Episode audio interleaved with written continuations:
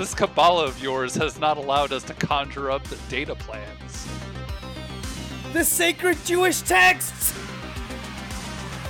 Mmm, ketamine I must use. Lethal doses I must take. Okay, alright. I'm I am putting the brakes on fun. Mmm, left me my wife has. Would you stop with the Yoda? Damn it! You've already done the Yoda bit! Mmm, anger, the way of the Jedi is not. Ah!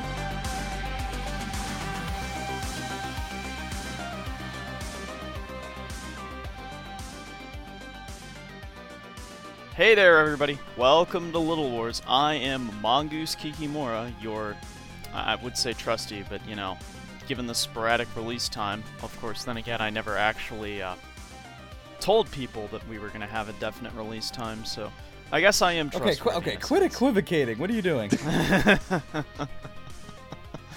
uh, anyway, I am uh, here this morning to talk with my, as ever, with my um, trusty friends and buddies. Uh, um, I'm here with my uh, good co-host uh, Jack Caranet. Yo, buddy, still alive? Yo, yo, yo. I am still alive. Glad to hear it. As always, with my other good buddy and co-host uh, Jon. I am here, and uh, I just wanted to give a quick shout out to the Los Angeles medieval LARP community. Uh, they've done an incredible uh, job, uh, incredibly dedicated to their craft. They've managed to bring about the conditions necessary for the return of the bubonic plague. Wait, what happened? Really? Those are dedicated LARPers. I know that is some devotion to medieval living conditions. Well done, Wait, guys. what- ha- did somebody actually catch the bubonic plague? Uh, they've been catching typhus, uh, but they've also found uh, that they've got rodent-borne bubonic plague in the city. Ah, Man. But uh, you know what the best part is? Uh, I looked it up. Would you guys like to know the name of the Los Angeles medieval LARP community? Give it to us. You're gonna love this. It's called Dying Kingdoms. it's very appropriate. Do you do you think I can get a chicken leg? Or a turkey uh, I think leg? you could get you could get a boil under your armpit. you could get a turkey leg and then you get uh, AIDS from the turkey leg, probably, or something Ah. else. Uh, I don't know. There's probably some weird communicable disease that's available in these turkey legs. Well, no, I mean, good good news for you uh, and your diet is that the majority of them are airborne or flea-borne. Well, that that's reassuring. Um, I guess that covers what Jon did with uh, traditional games this week. he, he he he was wandering around uh, L.A. Uh, with L- a foam LA. sword.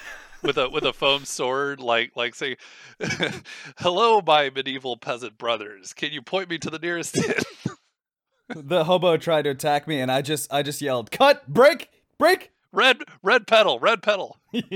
yes, my medieval brothers. Can you uh, direct me to the nearest non-potable source of water? oh, Tell me, where is the dueling ring? I wish to shank a brother. I um I am highly excited for cholera in the United States, and by highly excited, I'm I'm not very excited, but I, it's only like a matter of years before people start getting cholera in L.A. or Frisco. I I mean, yeah, like I said, I'm really excited. I think this is great. Uh, we here all love medieval fantasy, and now we get to live in the Dark Ages. Of medieval fantasy, except there aren't any big titty elf waifus Uh, or well, if you build it, they will come. Maybe. I hope. I don't know. That's the theory. That's what that's what LA's trying to do. They're trying to to re uh, revive, you know, re- Elven culture. revive elven and dwarven culture, right? No, please, no dwarves. Uh, I can't. I can't take any more dwarves after. Uh, oh yeah. So I guess I'll just get into the dwarves, huh? That kind of kind of hovers the old Nagalas. yeah, that's what I wanted to get into. Was uh, so since our last episode, I didn't Pathfinder get to ask anybody what they did this week. Oh, I know Because I did stuff since the last episode. Oh, I'm too. so eager to talk about. All right, fine, fine. fine. we we got a format. We got a format. okay, okay, okay. Go Stick to the format, Jon. Stick to, trust the plan. Trust the plan. So Jack, Yes. did you do anything uh, miniature role-playing games, war games, traditional games related this week or the last couple weeks? Well, for 40k, I've scheduled a game for next week with my friend after like two or three months, and I'm also going to be getting back into 40k uh, because my friend who's in the the military gets back, and he plays uh, tanky Imperial Guard. All he has for Imperial Guard are tanks, just rows and rows of tanks. So I'm going to enjoy that when he gets back in October. But yeah, I mean, uh, mostly just working on my uh, on my uh, Star Wars roleplay uh, game that I'm making. So it's going to be interesting. Well, here's a question for you. Have you ever got around to uh, painting that Stargate? I actually have it uh, primed and I have it uh, I have it um, dry brushed the way I want to. So it, it so it kind of looks like I, I, it's just the details that aren't exactly perfect Okay. yet. Well, But- at least it's not gray. Yeah, yeah, yeah. Well, I mean, I mean, it's it's gray, but but it's but it's like a very dark gray, and it looks like stone. Like like Oh, that's okay. that's the that's the goal is for for it's not for the gray Stargate. plastic, it's acceptable. Right. Right, exactly. Yeah. It's acceptable. I, I still have to do I'm going to do a, a technique for all of the symbols around the, the the circle to make it look uh, like they're glowing. So that's my next uh, project for that. And then of course all the little details with the with the chains and everything need to be filled in. So Okay, that makes me curious. How do you paint it in such a way that it looks glowing outside of like glow in the dark paint? Uh, so so there's a couple of techniques out there. I I personally really like uh the the technique of just um going from so so it kind of depends on what color you want it to look uh glowing, but but most of the techniques involve going from very dark, right? You uh you you kind of make you kind of make the uh, the color that you want it to glow as uh, into a wash almost and you kind of paint it around and and also mix a little bit of black in it so you basically go from dark to light in the center and then uh and then in the very center you take some some white right and you make it a Mm. little bit runny and you just kind of paint in the center where where the model has like a crevice in it you just you just paint like like a very a very obvious white in the center and that and that'll usually make it look as though it's it's it's got like a source of light inside and that it's it's moving outward Yeah, that's actually the exact same technique that you would use in digital art, uh, just using uh, Mm. Various colors and like Gaussian blurs at larger sizes. So that's pretty interesting. That's kind of what I was thinking. I just didn't realize it would apply the same way to a physical medium. You Yeah. also shouldn't forget that when you do a, uh light source on a model, you should think about where that light would be reflected off or shown on other portions of the model. So it's not uncommon for people to say, have like a yellow light somewhere on a model and then have like yellow tinted stuff like off on other areas of the model. I've done that with muzzle flashes on models before. That's actually exactly where I was going with this. So so I've got a couple of areas picked out and what I'm going to do, I think I'm going to make it glow red, although blue is also a possibility since I have a Tzeentchian army. And basically what you do is you finish up the model, right? And then you you pick out various areas in which it looks like it's glowing and then you just like dry brush a little bit of that. That's that's my technique. I don't know if there's a better way to do that. I don't know, Mongoose. Do you have a I've I've mixed in in the past when I've done like muzzle flare. I've mixed in, uh, although I I guess it'd be a little harder in your case. I've mixed in like uh, yellow and gold metallics to give it that extra shine when I did my dry brushing and when I did the actual flare itself.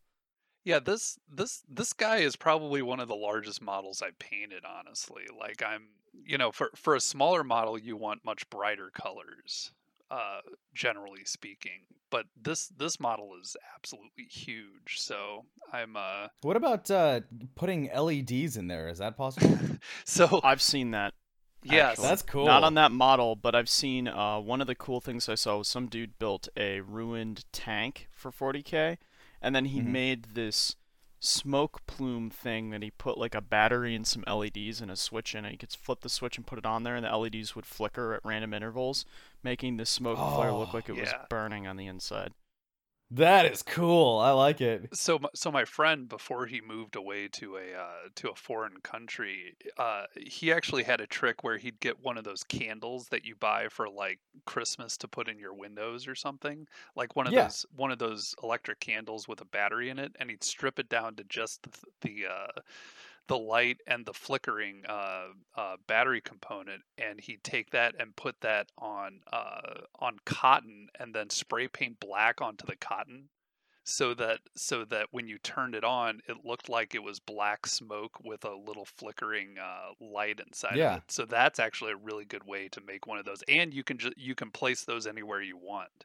So like if if you've got like a, a, a destroyed ruin or something you just place it on the destroyed ruin and the uh, the plastic uh, candle is heavier than the the cotton so it'll usually stand up straight Yeah, that's pretty cool. yeah little uh little tricks like that really really tend to uh make the play area a little bit more uh a little bit a little bit more lively you know More dynamic. more dynamic right i also have a fr- uh, my blood angel friend he actually uh he got a knight kit and he actually put blue leds in the knight's uh, eyes Oh, nice. and he connected a small speaker a bluetooth speaker to it and and there was there was a perfect amount of room inside of the inside of the knight to put the speaker in so he could play music through it See, I would play like the old school StarCraft 1 Goliath quotes. Like through the speaker. Well, Goliath online. Goliath. 10-4 TACCOM. Yeah. yeah.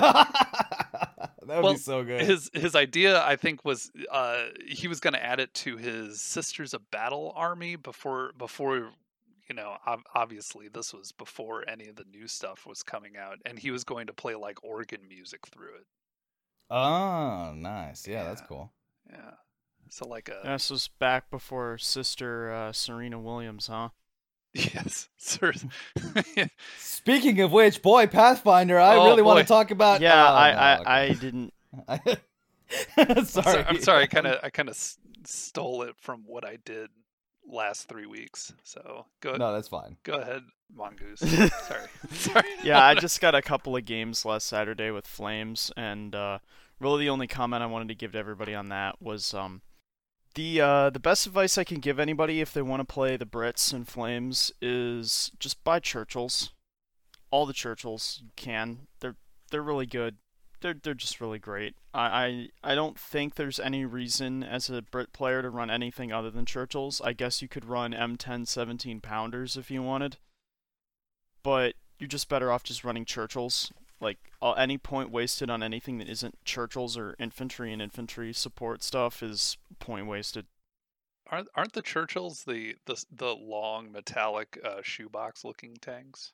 They're they're very long and shoebox looking, yes, and they're they're very uh in game they're actually fairly slow, but they have a lot of buffs for being infantry tanks. Like uh they're very good at combat, like close combat. They uh they will get stuck in and uh more easily. They don't run away much.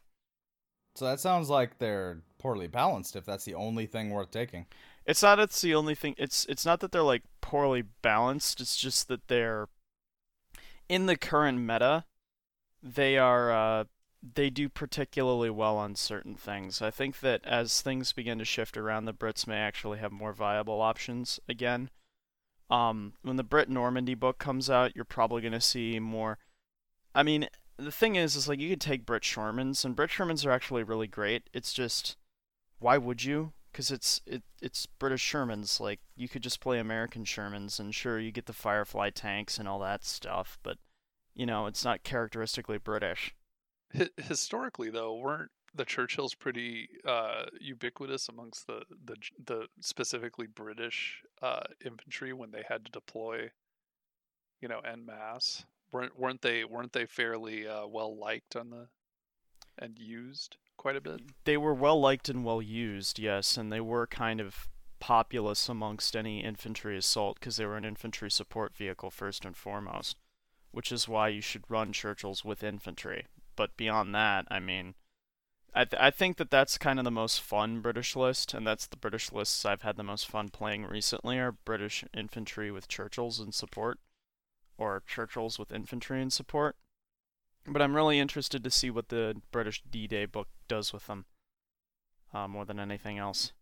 And that'll be uh, that'll be a lot of fun. But that's uh that's next spring, so gotta wait for it. Anyway, speaking of things that we've already been waiting for, Jon. Yeah, uh, I played uh, in your role playing game. Uh, I was going to ask about Pathfinder. Oh, now you want me to talk about Path? Okay, okay. Well, do you want to talk about the role playing game or do you want to talk about Pathfinder? It's your choice. uh, no, let's talk about gender and pronouns. Sorry, I mean Pathfinder 2. Ah, yes. Okay. Pronouns and prairies. yeah, so uh, in your character sheet, uh, this is the first thing I pulled up because it's amazing. So in the character creation section, they have a little blurb gender and pronouns. Characters of all genders are equally likely to become adventurers. Record your character's gender, if applicable, if applicable, and their pronouns on the third page of the character sheet. State enforced non-binaryism. I would I would like to point out that the best if you have to do this with people, you the way you do it is you uh, you just flex on them with uh, with just absurd shit. Like yeah, dra- dragon, dragon self, yeah. No, no, not that. They would they would like accept that. You want to come up with something that's like actually absurd, and they will kind of catch you out for. But rules is written, they have no recourse against. Well, anyway, uh, yeah. So Pathfinder Two came out uh earlier this month.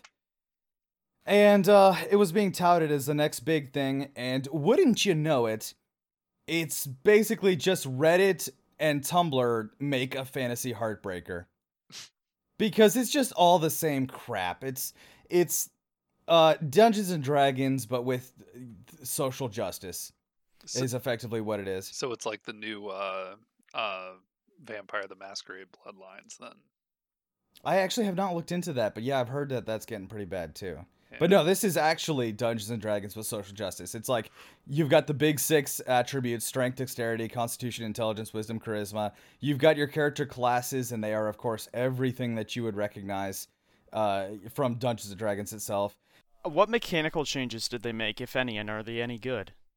Uh, I'm sure they did make changes. In fact, I know that they actually made several. One of the big ones is that uh, in combat, you actually choose between three actions every turn and they're much smaller than previous actions. Things like raise shield, uh, you know, take step, strike with weapon.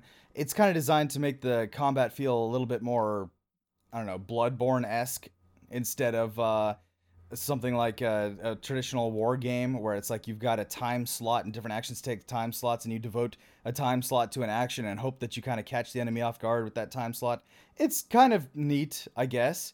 It's just drenched in homosexuality. I feel as though that's a an attempt to make the combat actually more simple because one of the problems I had with people starting off with Pathfinder is Pathfinder and D&D combat is actually despite the combat emphasis of those systems, it's actually quite obtuse because it's based on like an old Avalon Hill era war game. yeah. How I don't I don't get how it's complex because it the majority of action I found in these things just boils down to m- move your movement, attack target.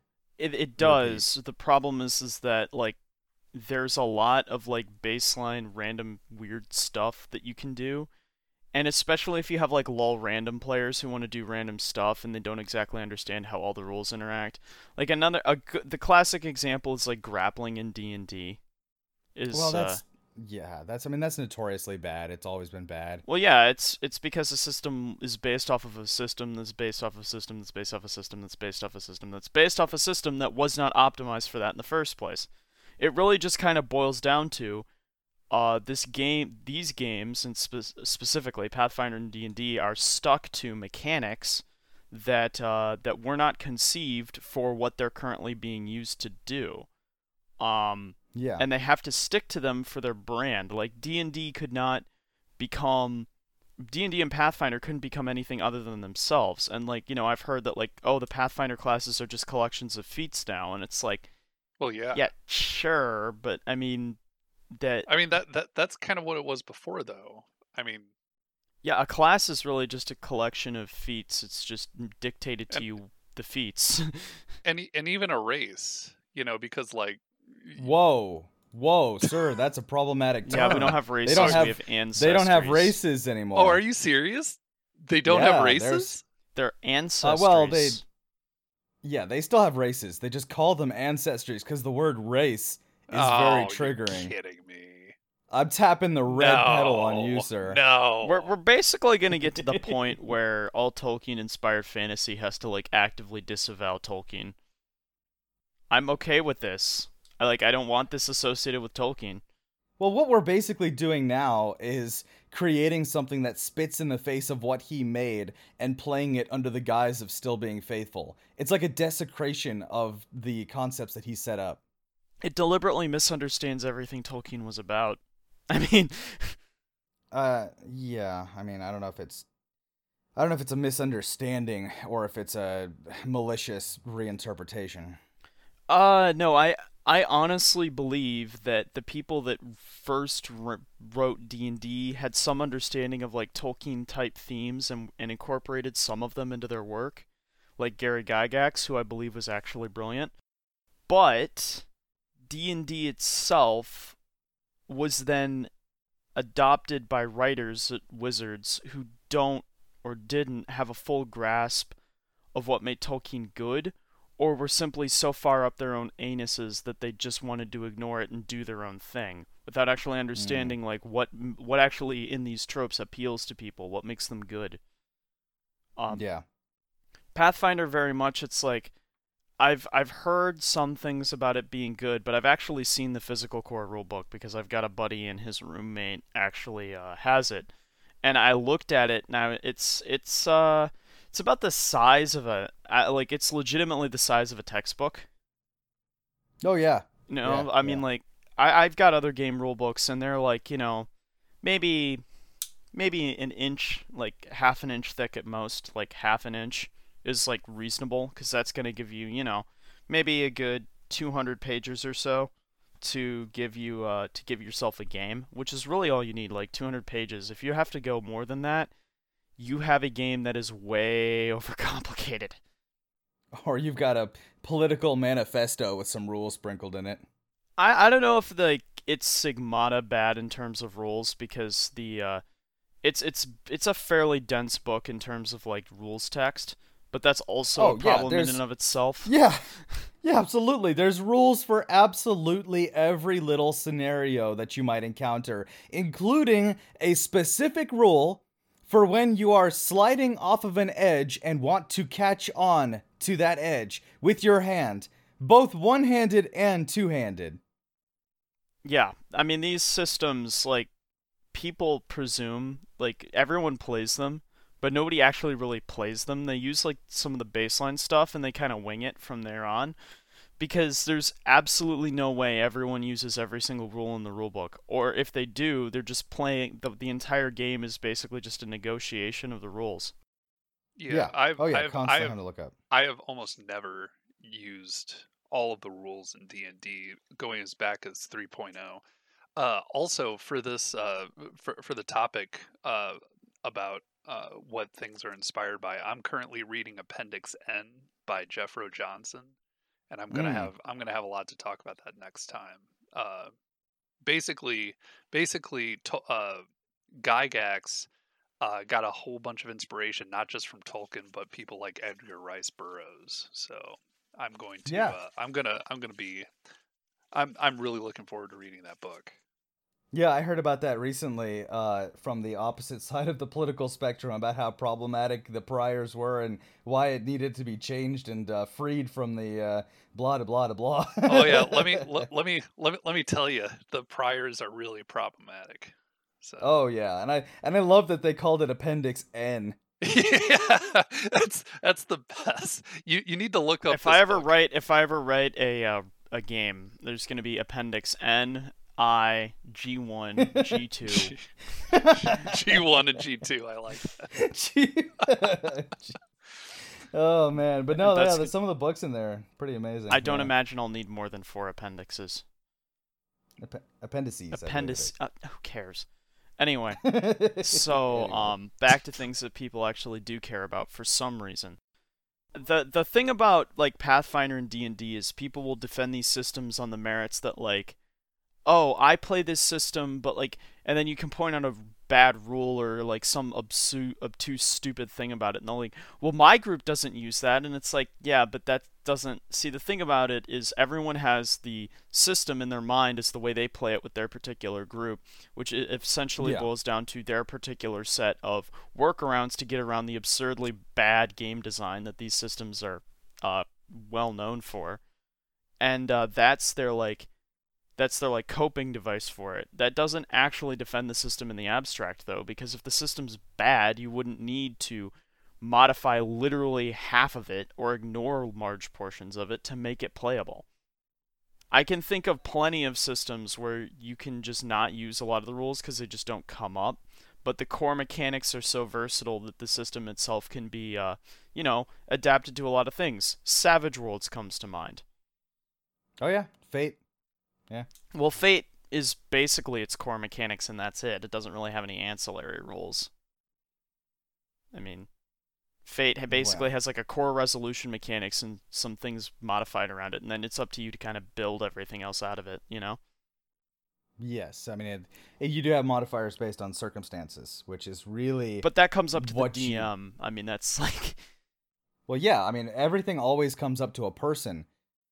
Like the people, the people who made Pathfinder 2 arbitrarily decided how difficult it is to be sliding off of a surface and grab on with one hand. Yeah. how is that like somehow more or less legitimate than the GM deciding how difficult that would be on the fly? Well, the thing is, the the thing I've always had, the the problem I've always had with this is, when you have these sorts of scenarios, it actually, I think, if you don't, the, the theory to game design should be, if it's not something everyone is going to come up with or is going to have a high likelihood of coming up coming up against or would be useful to put in the rulebook, don't put it in the rulebook. Um, period. Well, I can I can count on uh, on two hands the number of times that my character has slid off of an edge in your campaign. So I guess I'm wrong on that one. My apologies.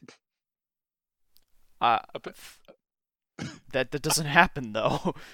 Oh wait, yeah, you're right. That's literally never happened. Oh, Well, yeah, but sorry. think think about it this way though. I mean, even if you had a campaign where it did happen a lot, if that's not the experience of most players or it isn't something that directly so a good example of this is the Savage Worlds chase rules. They're in there because they had an interesting take on the way chases should be done in a role-playing game. Otherwise, like they didn't that Savage Worlds does not have a rule for sliding off a ledge and grabbing some and we're just we're picking on this in particular because it's an example. There are tons of things in these systems that are like this. So if anyone wants to get all uppity with like a well, you only picked on this one rule, it's like yeah, because uh, if we wanted to, we could spend our time picking out every single little rule that's stupid like this. We're just using this one as an example. But you know, unless it directly contributes to the system or it's something that like most people would have a problem with or will encounter and therefore needs to be arbitrated, you shouldn't really include much more than your uh, base resolution mechanics and other things that add flavor significantly. yeah, or are specific to the genre. Things like, uh, you know, survival or uh, sustenance gathering in a uh, apocalypse or survival game, or uh, you know, light rules for for how to see in a dark dungeon for a dungeon delving game. Stuff like that. You know, absolutely have custom rules and mechanics about it. Uh, it's just it's weird this this approach to we need to have rules to cover everything that players might potentially encounter because for one thing you're never going to be able to do that you can't for for two you shouldn't want What to if I'm that. playing a character with three hands? I mean, what if my character got mutated with magic and he has three hands? How do I how do I slide off a roll? How do I slide off a ledge? Pathfinder. How do I do it? uh, you get an extra action. That's all. let me i got it right here um grab an edge reaction trigger you fall from or past an edge or handhold requirements your hands are not tied behind your back or otherwise restrained When you fall off or past an edge or other handhold, you try to grab it, potentially stopping your fall. You must succeed at a reflex save, usually at the climb difficulty check. If you grab the edge or handhold, you can then use climb or you can climb up using athletics. Oh, okay. So uh, so that each ledge has a climb difficulty check, and then you use the skill athletics after your reflex save. Right. Okay. So so climb is like a feat of some kind. No, climb is like a feature of the terrain. Climb difficulty check. Climb DC. Okay, so you're So each so you're, each ledge has its own climb DC. okay, okay, all right. I mean, I guess So when you're I, I I guess that's like a rules as written way for how you would normally do it. It's like, okay, I'm gonna I'm gonna figure out a difficulty check for this. Roll your dice. No, no, no, no. You have to consult the the, the chart Oh, the- of difficulty checks based on the angle of the wall and the material that the wall is made out of. Is of. that seriously a thing in there? well, it probably is, but I haven't seen it. But I can I can absolutely see it being one. Yeah, I was like, the the fact that we have to double check that really says more about the system than anything we ever could. Uh yeah, I mean I would bet you that there is probably a difficulty based on material. Well, so Anyway, so um, so I'd I'd like to play devil's advocate a little bit here, not necessarily for Pathfinder specifically, but Mhm. um but for systems. So uh so I say this because I'm going through Edge of the Empire role playing game, and I've noticed that there are a lot, a lot, a lot of talents, right? For Yeah. for a whole bunch of things, right? And normally, uh, when you when you attempt to do something that has difficulty in it, you basically just you know roll whatever would make sense uh, for one of your stats right and then there's this Mhm. long list of talents that you can that you can buy to to make something easier based on that. So like uh so like for instance inspiring rhetoric right? It's got like a paragraph of what you do if you have this talent. The the idea though is that each character would only have like I don't know, like four or five talents, and those would be like special abilities that they would use. So if you've got like improved climb or something, like that's where you get specific rules for climbing things, right? So so if you're, you know, if if, a normal person is trying to climb a rock ledge or something, the the DM figures out a difficulty check, everyone makes the roll, and if you have improved climb, you know this because it's one of your four or five talents that you have and you like you know you just you just say okay well i'm also going to make you know roll these additional dice because this is what my talent says right Well, and I completely support that because effectively what that mechanic is doing is it's giving the players a method of communicating to the game master, "Hey, I want this to come up in play." right yeah because my character is good at it. And you want generally the game master wants the story to be about things that there is at least one character who's competent at it. Like you wouldn't want to have a, a you know a heavy combat scene with a bunch of like librarians who've never even held a knife before. unless unless you were going for like a fish out of water theme or something, you know. Mm-hmm. Sure, but you wouldn't want the entire game to be about that. right, of course That not. would be but that would be good for for a scene and to to emphasize you know either to emphasize how the the players need help to encourage them to find in a creative way around it or to build frustration with the intention of providing catharsis later on. Sure. However generally speaking uh, you don't want to do that too often so the, the game master is going to want to design scenes based around things that the characters are good at. When you take the talent advanced climbing you're you're giving a like you're passing a note to the game master saying hey go ahead and put things into the world that need to be climbed. My character's good at it. And that'll be a, that's one way unless you you unless you don't tell the game master you did this and then you bitch about it later. I've had this play I've had this happen.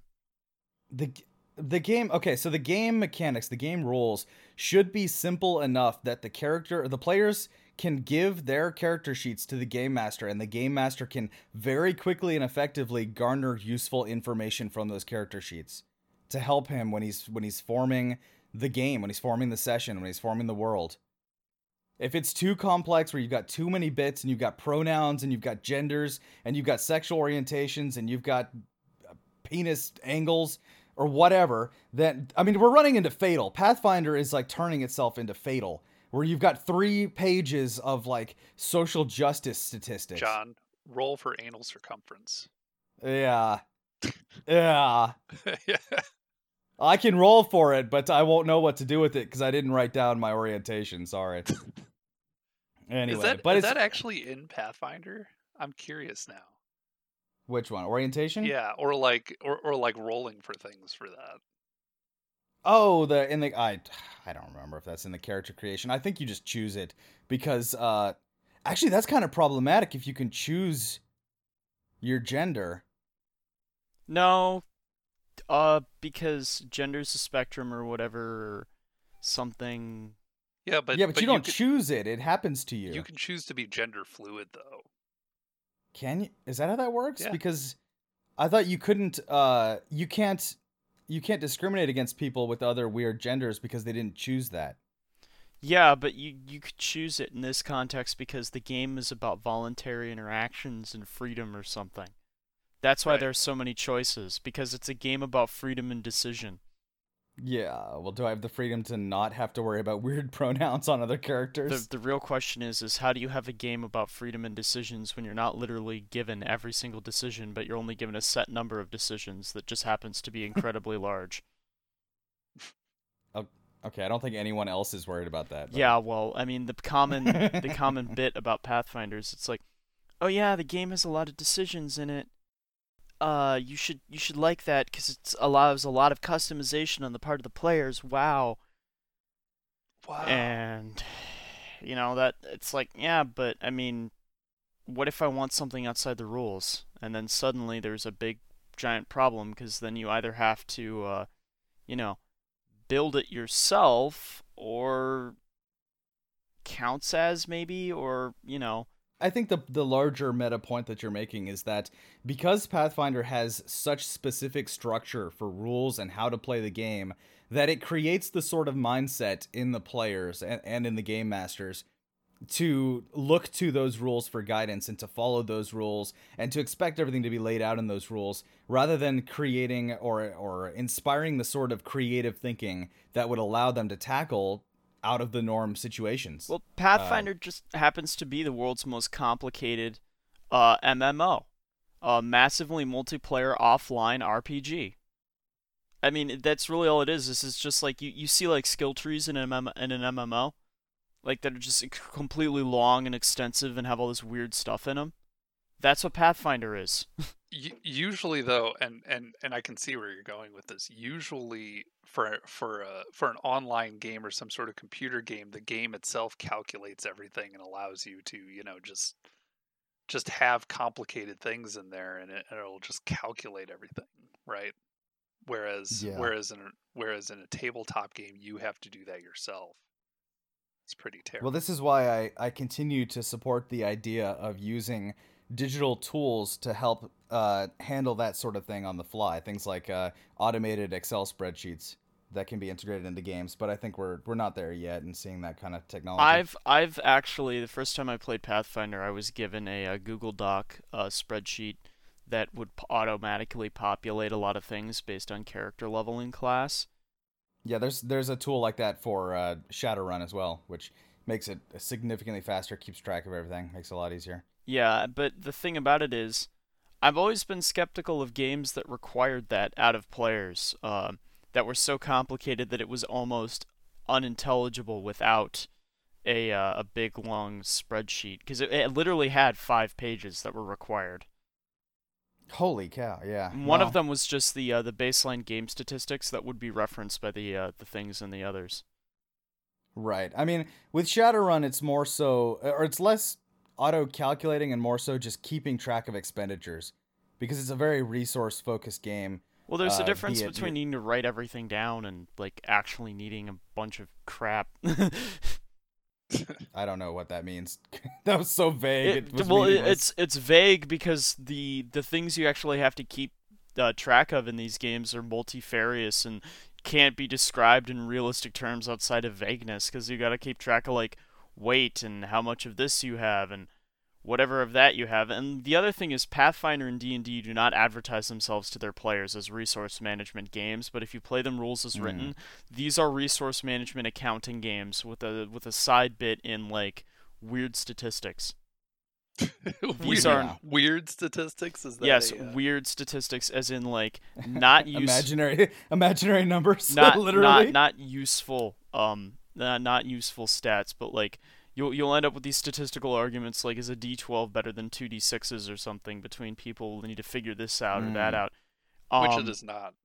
It is not no. Um, but uh, well, you could actually make the argument that uh, a Let's not. D12 actually has a higher chance of something or other because a D12 is a 1 in 12 chance of hitting a 12 while a D6 only has a, or 2D6 only has a 1 in 36 chance. So, on average they'll be better, but if you're looking for something that'll randomly do more damage, like it it, it it's complicated, but again, It's irrelevant too. I want to complain about Pathfinder more. well, I this we are complaining about Pathfinder in a sense cuz it's like you got to keep track of all your weight and stuff, but then there's like a weird weight equation to figure out how much you can carry based off of like your strength and then this and then that. And it all just okay, one thing. If you don't if it's not explained to you easily how armor works in these kinds of games, it makes no sense trying to figure it out yourself. Like, especially the way the weight is calculated when you're wearing it versus when you're not. Mm. Or or like or like getting fatigued. Do you have the do you have the fatigued uh, uh, I- stat? I'm not sure about Pathfinder 2, but I'm sure there's some crazy stuff involving it. Yeah. Have we talked about the art in this game at all, Jon? No, that's what I wanted to complain about was the art and the lore. Ooh, lore. You know what? Let's talk about the lore first, then the art. Okay. Um the so the lore of this game, they've they've gotten rid of race and they've introduced or they've got ancestry. And so you can have these various different ancestries and uh they're about what you would expect for a fantasy setting. They've got dwarf and elf and gnome, uh halfling, human, Goblin. and goblin. Yeah, they introduced goblin. which- Also worth noting that they count half elves, half orcs, and whatever half whatever else as humans in their uh, taxonomical Right. classifications. That's so fucking stupid. so uh, the interesting thing, uh, however, though, is that uh, if you're not playing a human, you're playing some facet of uh, Semitic tribe, basically. Fascinating. So, yeah, allow me allow me to explain. It's. Star Trek, the RPG. Everyone is the Jews. well, it's it's it's I have heard everyone. that, It's everyone is the Jews, but with with uh plastic foreheads, right? uh, or well, plastic ears in this right. case. pla- yeah. plastic ears, plastic noses. Oh yeah, they have uh, they have some noses on the dwarves. Let me tell you. Um, yeah, the dwarves are extremely Semitic. They um, uh, so let me let me give you the background for why this is. Basically, humans are diverse.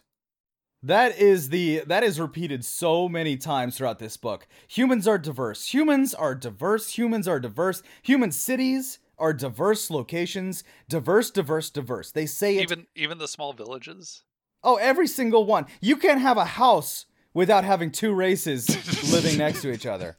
the best the best part of um this though is that they actually identify distinct groups of humans by hair and eye color.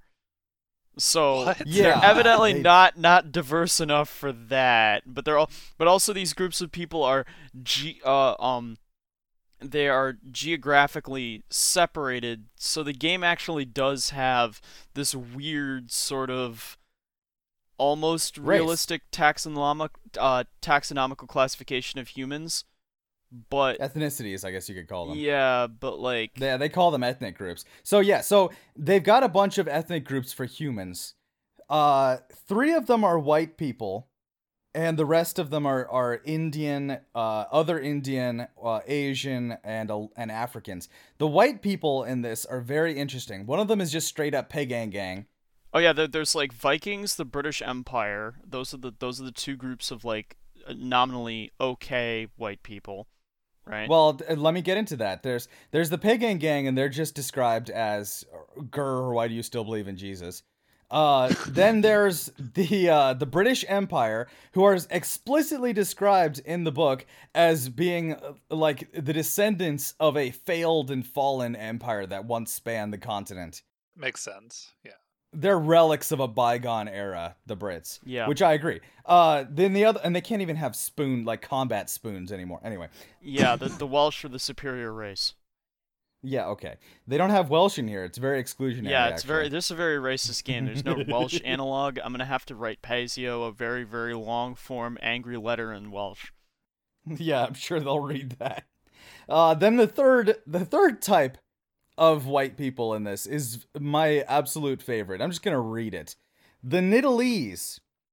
Nidalee hail from a culture that escaped destruction during the Earthfall when a swarm of meteoroids carved out the inner sea. The ancient Nidalee pledged fealty to an evil shadow god to obtain salvation. And the grip of Zon Kuthon has tainted these people ever since. The Nibbanese. Is that what uh, Nibbas? no, these are these are Nibbas? they they pl- No, I told just said they're white people. Oh, okay. Sorry. Go on. They these are the ones who pledge themselves to an evil shadow god to obtain salvation. So they're Germans. Yeah, how did you know? yeah. Yeah, I mean, Yeah, uh, they're just im- Germans. And if you look at the guy, he's very clearly like, just like a black hair, black eyed German looking dude, like North German. Yeah. So yeah, so you've got the uh the relic fallen empire, ascendant pagan gang, and the uh the evil Hitlerites. hmm, fascinating. If I'm ever asked to play this game, I am playing a Needlese. And I'm just going Yes, to be absolutely. a Nazi. Like, that's the flex. The You know what? Shadow God wasn't too bad compared to the dwarf overlords. Yeah. Uh, all things considered, you know, things were better back when we had the Shadow God. yeah.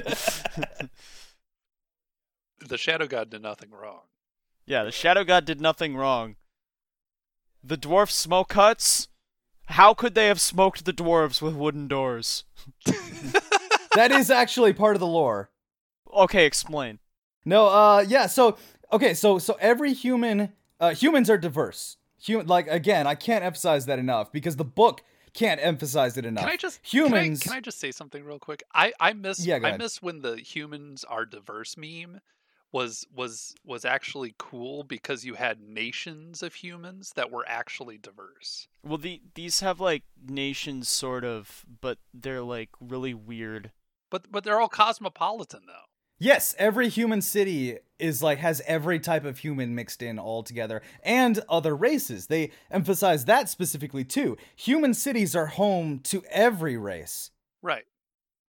H- however, every other race is isolationist, but they give you a reason why so that you don't go and think that those other races are somehow evil, right?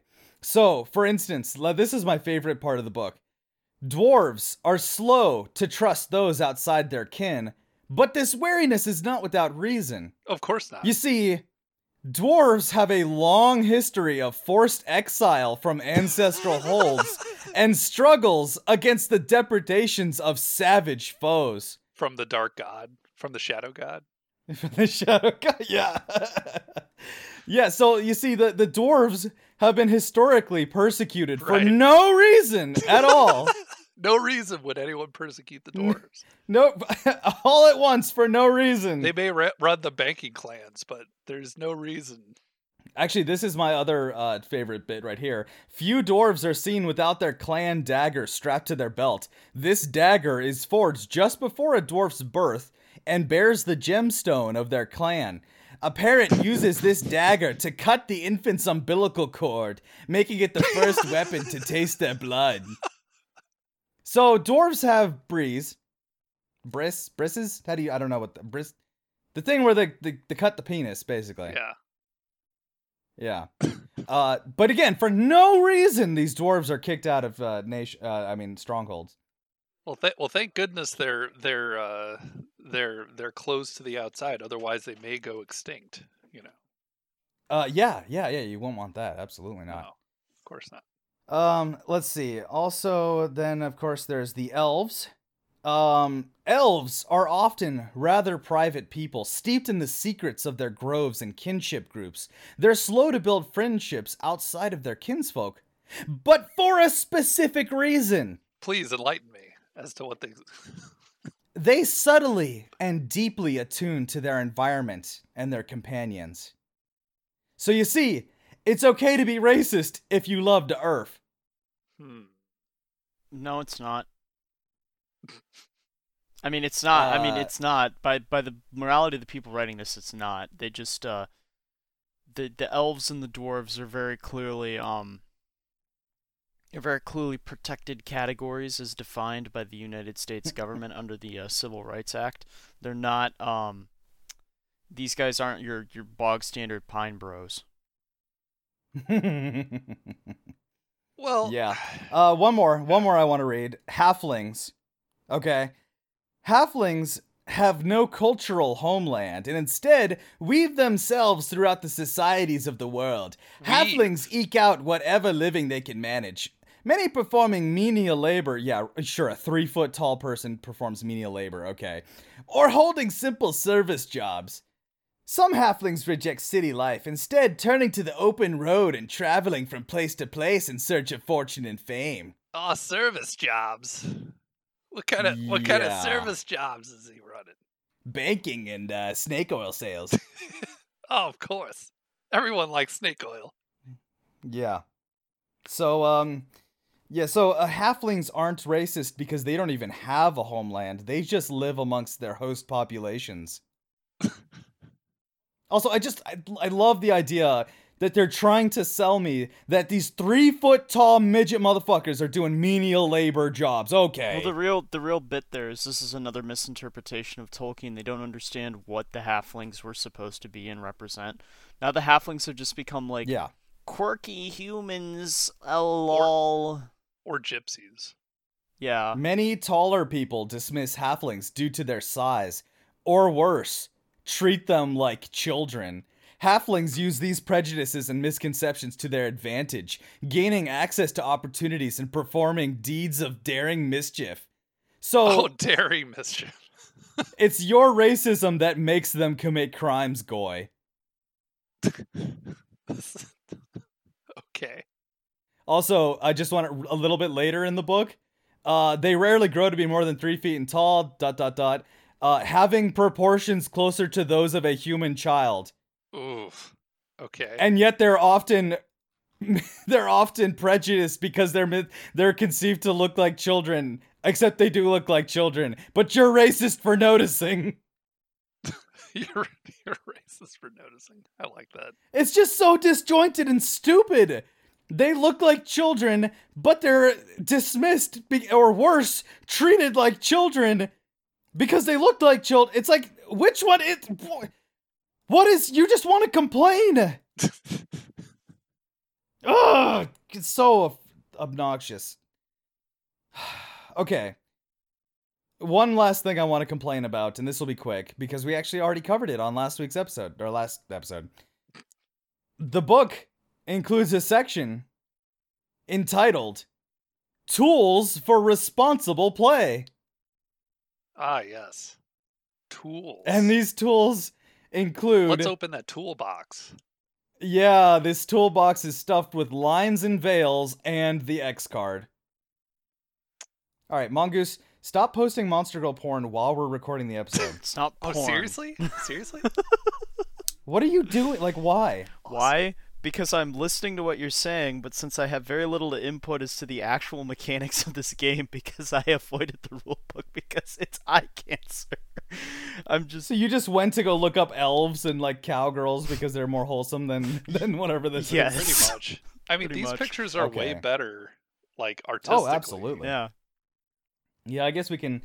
No, I mean, That was the, that was my last thing. The the safety tools they provide in the book, the safety tools, lines and veils, and the X card, which we've already talked about. But yeah, this is uh they are officially instituted in Pathfinder 2. yeah. Uh, shameless plug. Uh, littlewars.home.blog. I have a blog post up about those and their uh, their um effects in a meta sense and what they uh, sort of represent. And uh, you should definitely check that out if you're more interested in the discussion on this uh, on this topic because it is interesting and and uh, multifarious. But I mean, th- these are like rules as written now, right? It's Yes. Like, it's like it's like Well, they were all they were always rules. It's just that now they're they're slotting that rule module into the official overall rules. It's no longer like a house rule. right. It's it's insane. Like like these are these are rules that you would read on a Tumblr blog that everyone would share. And it's like, oh, look at this. Like this is perfect for home home ruling or something. You know? It's like, nah, this is stupid. That's why I said this is like Tumblr and Reddit got together and made a role playing game, a fa- a fantasy heartbreaker role playing game. Which I guess leads us into uh, the art, if we want to get into that a little bit. Yes, I don't know how I don't know how we're gonna cover that besides just, holy crap, this is bad. you're Like, gonna find me I- hanging from the bedroom. No, you're gonna find me hanging from the ledge with the climb DC. with a climb with a with an unclimbable climb DC. So I just I just hang myself on the ledge. Yeah. I mean, I even went through and found a bunch of the monster girls from the monster manual, and they even managed to make them look hideous. The mermaid is terrible. They've got a dryad, and she just looks like an unhappy librarian. Uh, they've got giants, and they just look stupid. They've got a naga. I'm saying that's naga. I'm not being racist. It's naga. Uh, but it looks like it's got Thanos' face on it. It's just it's a purple naga with Thanos' face grimacing with like two fangs sticking out. It's I, I should um I should add like the the barbarian um the barbarian looks yeah. perpetually constipated in the book. Like she just looks like Oh, she's yeah. got like she's got some problem with incontinence or something, and she's like grimacing. she's got sideways turd face. yeah, That's the that's the face you make when a turd goes sideways. Yeah, yeah, yeah. I mean, she's she's in there so much. They love that barbarian girl. Yeah. And every single time she's got this weird grimace as if there's like a fish hook tugging on her upper lip on the right side. Uh, there are only two types of faces in this. Three kinds of faces: Smi- like creepy smile, smug look, or sideways turd face. Everything has one of those three faces. roll roll a D three on the on the facial expression, Mongoose. No, no, no. You're forgetting the special one that unlocks if you choose the right human ethnicity. Oh, And that is serious negress face. Oh, serious Negro. Yeah, I forgot that one. The Hold um on, the hold on, book. hold on. ah, there we go. Okay, sorry. Go ahead. What'd you get? I got I got a serious Negress face. Oh, I'm sorry to hear that. know. I failed. Go ahead. These th- so the thing about this art is that it is this sort of modern uh, role-playing game art, which is cel-shaded, computer-writ drawn trash. Um, and the actual proportions of these characters is also cel-shaded, computer-aided trash. The goblins have heads like footballs. oh my gosh, yeah, that's the goblins are terrible in this. The halflings look weird and disgusting and malformed. The Uh, don't don't forget that they included a transsexual dwarf in the uh in the page about dwarves. Oh yeah, you showed me that. Oh my god. the the dwarves look weird and disgusting. The elves look some of them look normal and some of them look weird, disgusting. Most of the humans look weird No, the and elves disgusting. the elves look like some kind of insect race in this. They've got like all black eyes and like unnaturally thin limbs, like some kind of Slender Man thing going on. They managed to make elves yeah, look in awful. before some nerd in in before some nerd shrieks about, "Oh, the elves they, they're just supposed to be like unnatural and stuff." It's like, yeah, no, that's that's not the way they're described in the uh, exact sort of fantasy that codified elves as this as not like little fairy forest elf things that lived in rocks. So, uh, Well, t- to be to be fair though, I remember uh, Pathfinders changed elves a little bit to have like black irises and stuff like that. Like, I Well, they changed they changed fantasy or medieval humans to have blacks as well. I've I've never yeah I've right. I mean I've I've never I've never liked Pathfinder's elves though, but see see that's the thing. It's like Pathfinder's elves have always been very like cel shaded, complete bullshit. Well, that just means it's always been bad. I don't know what to tell yeah. you. Yeah. I mean, like I don't I don't think they've changed too much about that. I mean, I I- I don't. Uh, we were talking about this before the call. I don't know what came first. Who started to do these like cartoony, uh, these cartoony drawings for their uh for their role playing games first, D and D or uh or Pathfinder? Because I remember Pathfinder's art being very cartoony. Uh, I don't know. I, I really don't know. I couldn't tell you. It looks worse than the previous Pathfinder art, which was not that great. Yeah. Yeah, But uh, the thing that strikes me is like the the only the sole attractive female in this game whatsoever is the sorceress lady. And I don't know if you guys remember when I posted the pictures of her, Yeah. yeah. but uh, if you zoom in on her uh, on her her clothes there, she has a particular symbol, a particular star that sticks out like a badge almost. A blue star with six points. It's very interesting. Hmm. Fascinating. I wonder. I wonder why they put that in there. No reason at all. I thought I thought we weren't supposed to have uh, real world symbols. Isn't that isn't that a thing? Like why they removed all the crosses from the shields and stuff. Uh, well, you can have one symbol because it transcends space and time. Right. It's always there in the background. Yeah. Always Watching. Yeah. there. By the way, I, I just posted another picture, and this one could almost be good, except uh, it's a it's a heroic looking guy in some armor with a sword, standing there with a slain wolf on his back uh, in a field. Oh, that's pretty cool. And then you look over to who he's talking to, Oh, she's got shaved. and it's a fantasy lesbian. Yeah. She's work She's got the sh- the short hair on top, but the shaved sides, and uh, she's she's got a shovel for and no chest, and uh, but she's definitely I, well. I, I I guess I shouldn't assume her pronouns. I haven't seen her character sheet. I mean, she's working out in a field. That's fine. You know, she's Yeah, yeah. Women women did that, and they were digging trenches in the medieval times. yeah. They weren't digging trenches because they had but- dish they had dishwashers and laundry machines, so they didn't need them in the house. right. No, but but women. But I, love the shaved hair on the side too. That's God, that's that's so that's just like a you, you you just have to drop that in there. I mean, it's it's a great picture, honestly, all things considered. Like you know, he's he's got his sword. He's looking at it. Looks nice. You know, because Mhm, there's nothing yeah. else that's nice in the in the in the scene because you know the sword is more attractive. I love you, sword. You're so beautiful, unlike other people around here.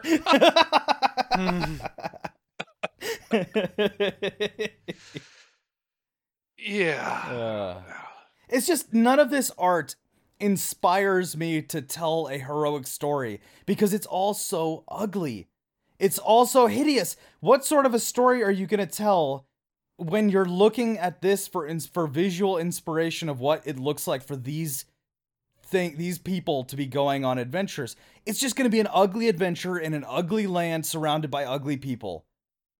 Well, yeah, it's it's going to be your cosmopolitan uh, city adventure, punctuated by a couple of clans of of remote uh, ethno-state dwarves. You know.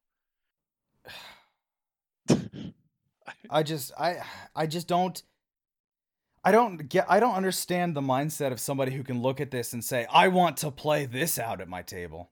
yeah, there's there's I want to def- be that character on the page. there's definitely better.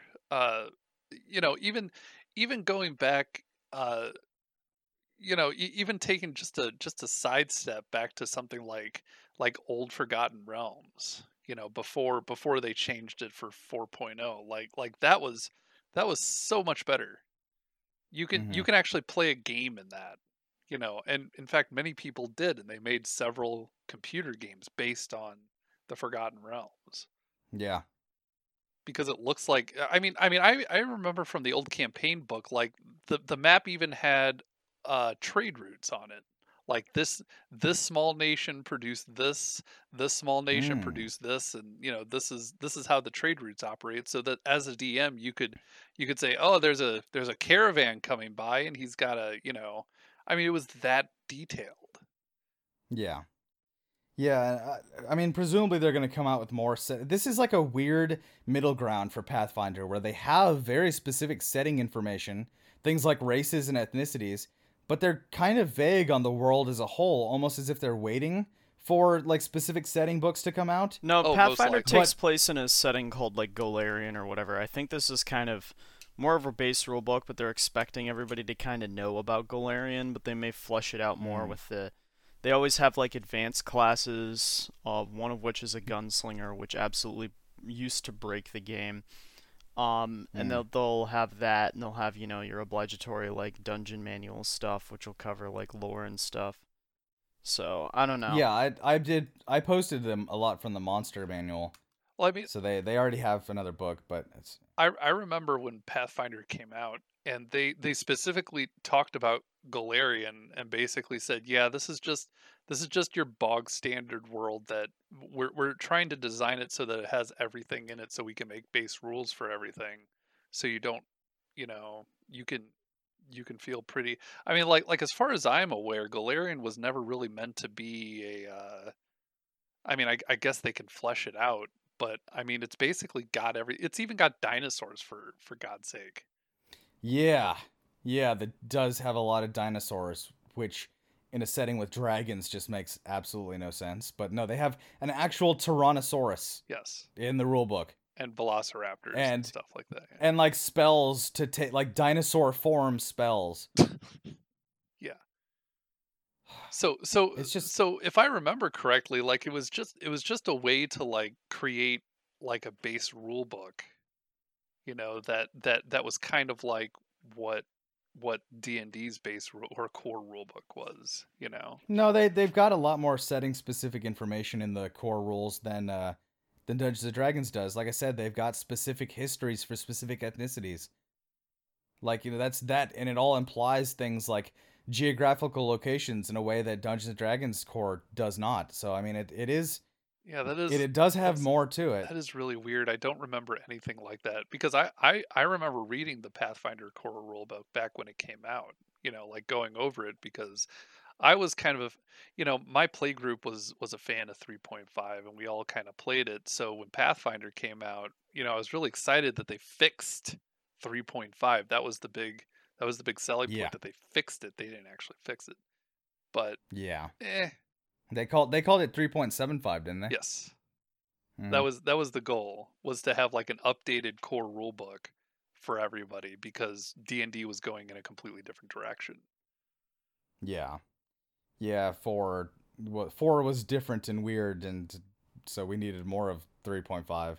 this sounds like the 4.0 of pathfinder honestly Uh, from what I've seen, people are really digging it, and I'm sure that they're completely lying, and what they really like is all the social justice crap, and they're just signaling about how progressive they are. I'm but- not certain. I mean, there is a sort of baseline of like kind of stupid, not stupid, but sort of like, like uh, very very enthused product consumer normies who are either like nominally leftist or nominally centrist and just sort of go along with whatever, and they they're.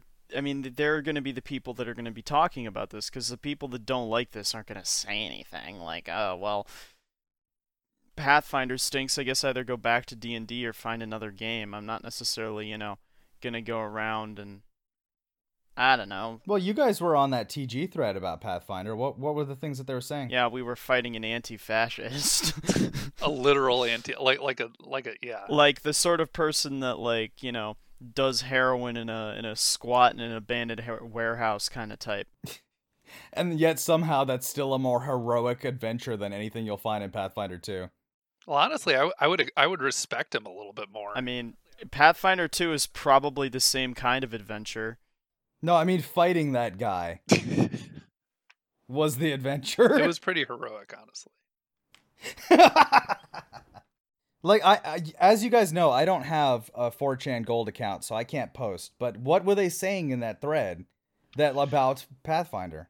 Um, most people were like, the the only the contention that most people have that aren't really like in our sphere about the game is like, well, they they rebalanced casters and martials, uh, or magic and non-magic classes, and now non-magic classes are much more powerful. And that seems to be the contention between people that actually care about the game. I mean, of course, I mean, Wow. that's what they said like like ten years ago when Pathfinder came out. But That's I can tell you from experience, the casters and martials in Pathfinder have never or were not at that time uh, balanced. No, yeah, I, I, yeah, but I agree. But that's what that's what they were saying. That's what they were yelling at you about. Like, oh, you know, I don't know what you mean about this game. The, you know, things are balanced now. Haven't you played it yet? Yeah. I, I mean, but the thing about it is it's inherently never going to be balanced because it's written so many rules. I mean, really I think the I think the real point of our discussion here is that the the conclusion that one has to draw logically from a lot of this is that these games that are based off of D&D um these D20 systems are not great, and they're not great for a lot of endemic reasons. Uh, one of them being that they are D20 based systems, and the the D20 based system, in order to still be a D20 system, has to keep a lot of very clunky mechanics and uh, tropes within it, uh, mechanics and rules wise, that don't make it a, a very good system. And because it has to keep those to keep people satisfied that it's still the D20 system, uh, D&D and Pathfinder will never really undergo the mechanical change required to um, make them into good, viable, and fun systems that they could be if they uh, if they just went out and uh, and were willing to shake up their systems rather radically. But you can't. Yeah. Uh, D&D will never be D&D without the, the crit 20, the, the D20 for everything, armor class, the six stats that are uh, written in a confusing and bizarre way. Um, it's weird sort of Yeah, you know, you know, dexterity, like how agile you are is your dexterity. Yeah, or, you know, wisdom, intelligence, and like wisdom and intelligence, the bifurcation of those two confuses more people than anything else. Yeah.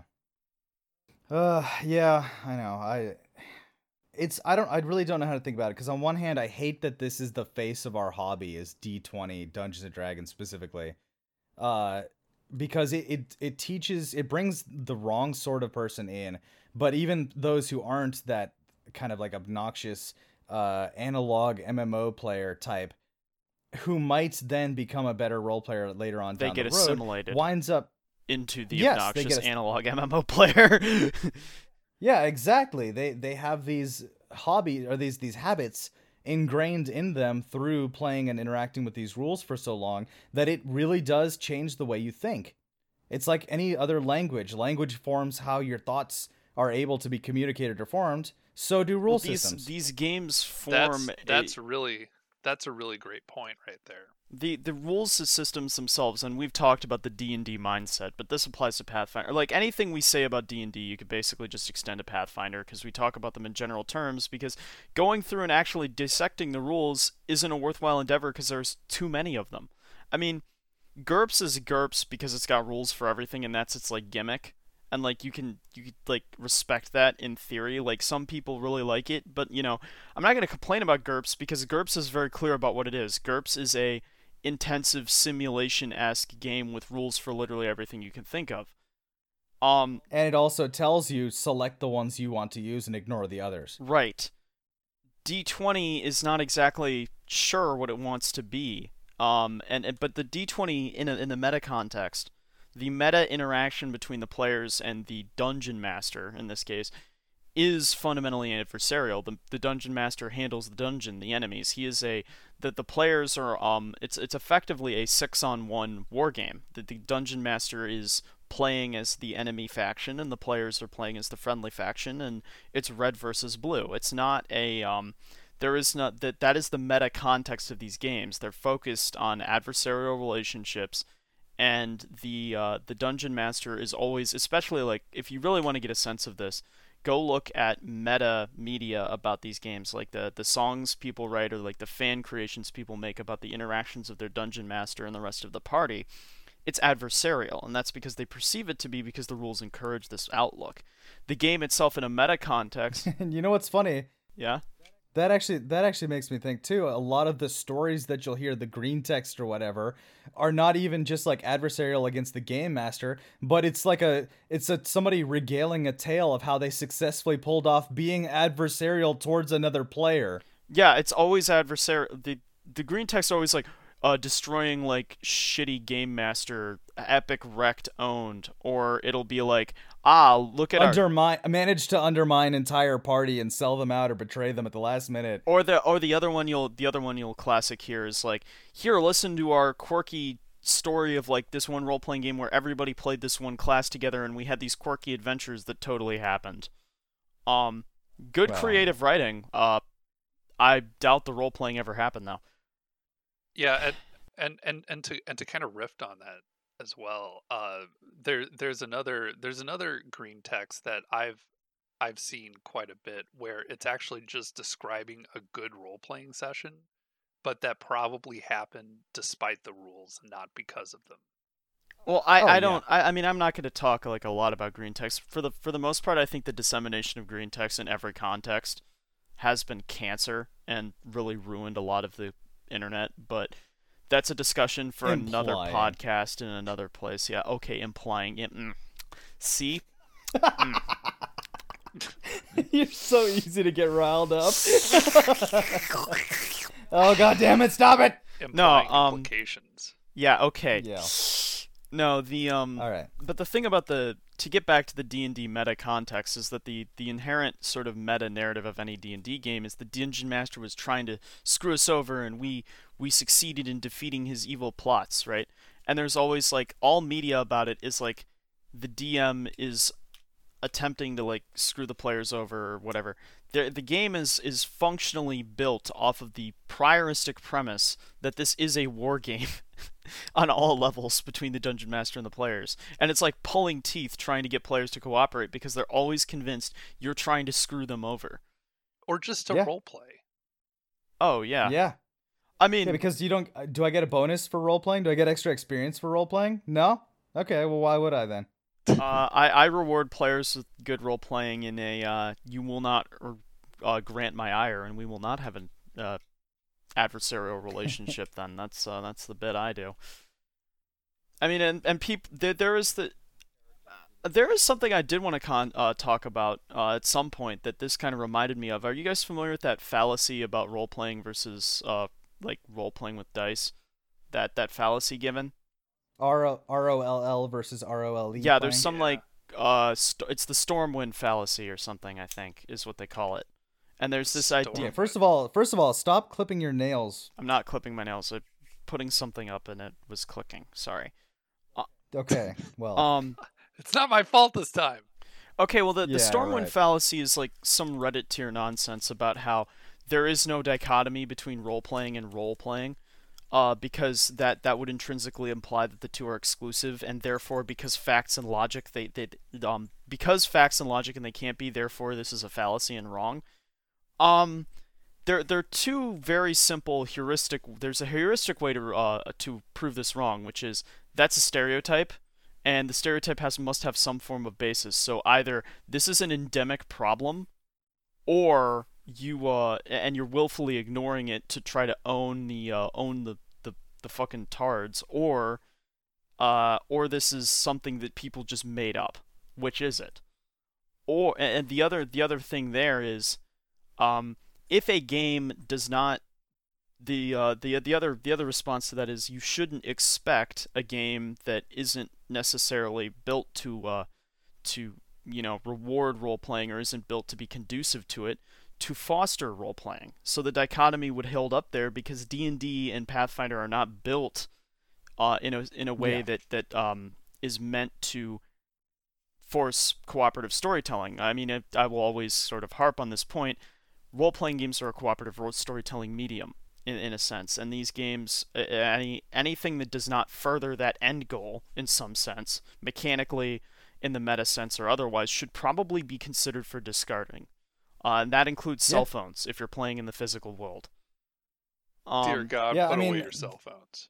Yeah. The thing is, like, in, on your Pathfinder or Dungeons and Dragons character sheet, you don't write down anything that serves as a seed for how who your character is beyond what they can do to mechanically interact with the world around them. Yeah. Not why they're doing it, not what they think about doing it, how they feel, not none of that. Like the closest that you get in Dungeons and Dragons is alignment, Closest you get in Pathfinder is pronouns. What was that? What was that thought experiment that Red Letter Media did uh, for one of their reviews? They were they were basically asking people, "Can you describe characters from this movie?" Uh, but you can't use like like what they you can't use their dress or what they looked like or their weapon or something else. I'm gonna I'm gonna have to do a little bit more research, but Well, it's it's just asking if people can intuit their motivations Right. or emotional context. Right. And if you can't describe your character in that way, you don't have a character. You have a Right. uh, you have an MMO Right. character. Really. what a what a, Yeah, you have a collection of stats. Yes. what a cool costume! What a cool lightsaber! Yeah, what a cool way you swing that sword. Right. Yeah, but uh, Yeah. and see that's the uh, that's the issue is okay, it's not a fallacy. Okay, then why is it that whenever anybody um, immediately attempts to describe their character, they describe it as class, race, and whatever gimmick they're playing. Not like a and it's always like it's either a mechanical gimmick or some like haha lol random role playing gimmick. They never um, very rarely and maybe one in ten times you'll see someone describe it as I'm playing a farmer who is related to his family in this way and is adventuring for this reason, or something like that. In this context, Mhm. it's very rare. So, if this isn't some form of okay, and if if the Stormwind fallacy therefore is correct because you have that one in ten, then you're just uh you're just doing a naxalt. You are saying your Well- generality is is not okay because I found this, or you or you're either f- or you're following consequently into the gradient fallacy. The Stormwind fallacy is is like bunk for people that want to defend these games in this this meta context because they like it and they're comfortable to Well, them. no, it's much easier to address the claim of the fallacy, though. the the The claim is that it is a fallacy to state that you are either role R O L E playing or you are R O L L playing. Well, it's very easy to address that. When you're interacting with the game world, you can either do thr uh, do so through the lens of acting or through the lens of mechanics. So you can either look up rules, look up stats, roll dice, interpret the random effect of the dice based on your character's statistics to determine effectiveness of outcomes, or you can be interacting with the world uh, in a in a method that is based on character motivations and has an impact on the world that is not necessarily mechanically rewarding but is realistic and based on what your character would do and why they would do it. And yes those actions and the way that you know as part of that acting can uh, have mechanics in there in the middle of it to determine how well it goes when your character is acting like that but the importance is that it has a context outside of just do i accomplish thing i want to accomplish The the other better question is how much time do D and D players uh, consider their class and its mechanical benefits, and uh, and how that meshes with their race and what sort of equipment they choose, versus their character's personality, maybe some kind of mythopoetic archetype they're going for, or something else. Like what is the time? Uh, what is the time spent there? This isn't oh it's massively imbalanced well, it is imbalanced, yeah, and it, this sort of like, uh, you know, there's the the the fallacy of the fallacy really is that we are presenting that this is like a 100% dichotomy. This is like the, um, ah, yes, you criticize uh, the technological industrial society, yet you use a computer.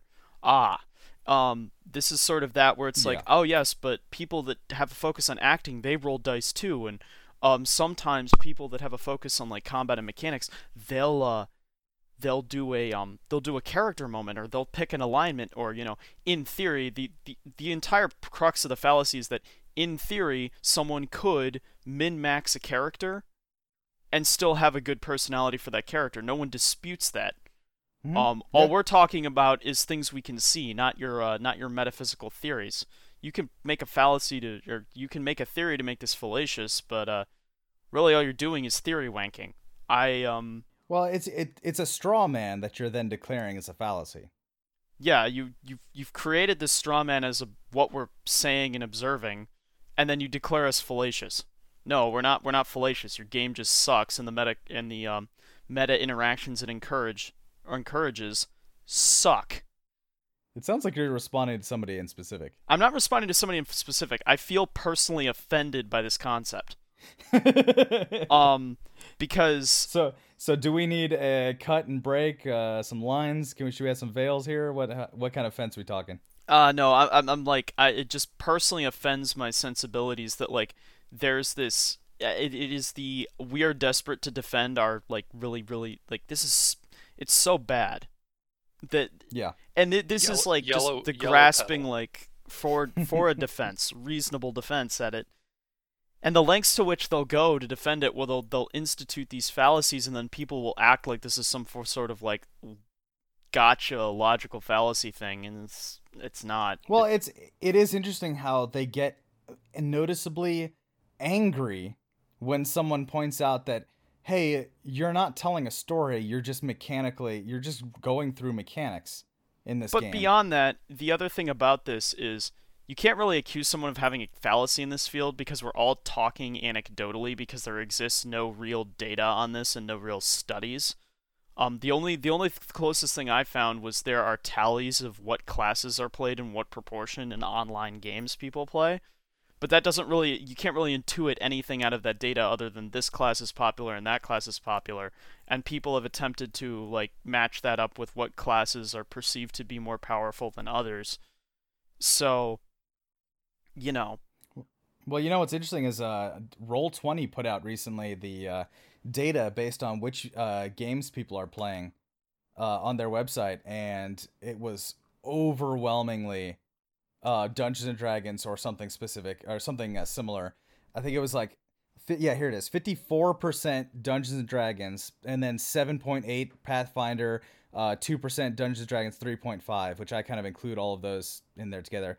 Uh, one percent Starfinder. So oh god, don't get me started on Starfinder. it's just disgusting Pathfinder in space. Yeah, exactly. It's all kind of the same thing. But yeah, you're looking at oh, like, you know, close to 65 70% of gamers are just playing D20 style games. And then the next uh, highest one was like the the highest non Dungeons and Dragons game is actually Call of Cthulhu at 3%. Yeah, I can I can dig that. disgusting. I hate I hate I hate hate hate Lovecraftian literature because people just don't do the bit well. What? Uh, no. What? Gi- whoa, whoa, whoa. Giant tentacle beard dad. Yeah. Disgusting. Disgusting. I hate it. Thank I- you. Okay, I I hate think- I it. highly I highly disagree. I dude, No, I no, I no. He's no. he, what he's saying. He's talking about how he hates the the meme Cthulhu crap. yeah, no, like I, the- I I get that. I get I, I just don't like Lovecraftian horror because no one writes it well. It's it's like Yeah. uh I I mean speaking of things that like, you know, aren't written well, we just go back to D&D and Pathfinder, which, you know, if you read anything Gygax ever wrote, you know, you you almost want to cry and weep at the lost potential, which uh, has been certainly lost here in the states and in the English-speaking world, but some uh, some clever people, uh, often somewhere distant and far away, they figured out a way to um, uh, perfect the system of Wisconsinian idealism that Gygax uh, laid down for us back in the 80s. Well, uh, how about we uh, take a break and then when we come back, we can talk about Ryuutama. Okay. Oh, Ryuutama. We'll have uh, we'll have a little um, a little musical interlude here. Uh, and this is kind of going off of uh, Pathfinder having the only reasonable choice for white people being Pagan Gang. So uh, enjoy that, and we'll be back right after the break.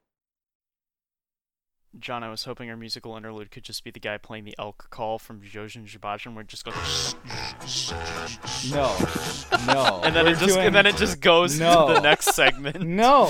that No, would we're be doing hilarious. We're doing the vibrato version of Gur. Why are you still? Why do you still believe in Jesus? Oh no, I've never I've never heard of this. it's Oh, it's a thing. it. No, um, I I Anyway, everybody, I'll- leave your leave your recordings going. Oh, Yeah, no, yeah. mi- mi- mine still go. Okay. Okay, good. Uh, I have to go to the restroom real bad. Also, Mongoose, put down whatever keys you're jingling. Okay, sorry. What the fuck, man? Okay, sorry. What the fuck is wrong with you people? Why? You've heard me get on Jack so much, and you think it's a good idea to jingle keys while you're. Oh my god. I'm sorry. How old are you? Like two? Uh, about ten times. Key that. jingling is for infants.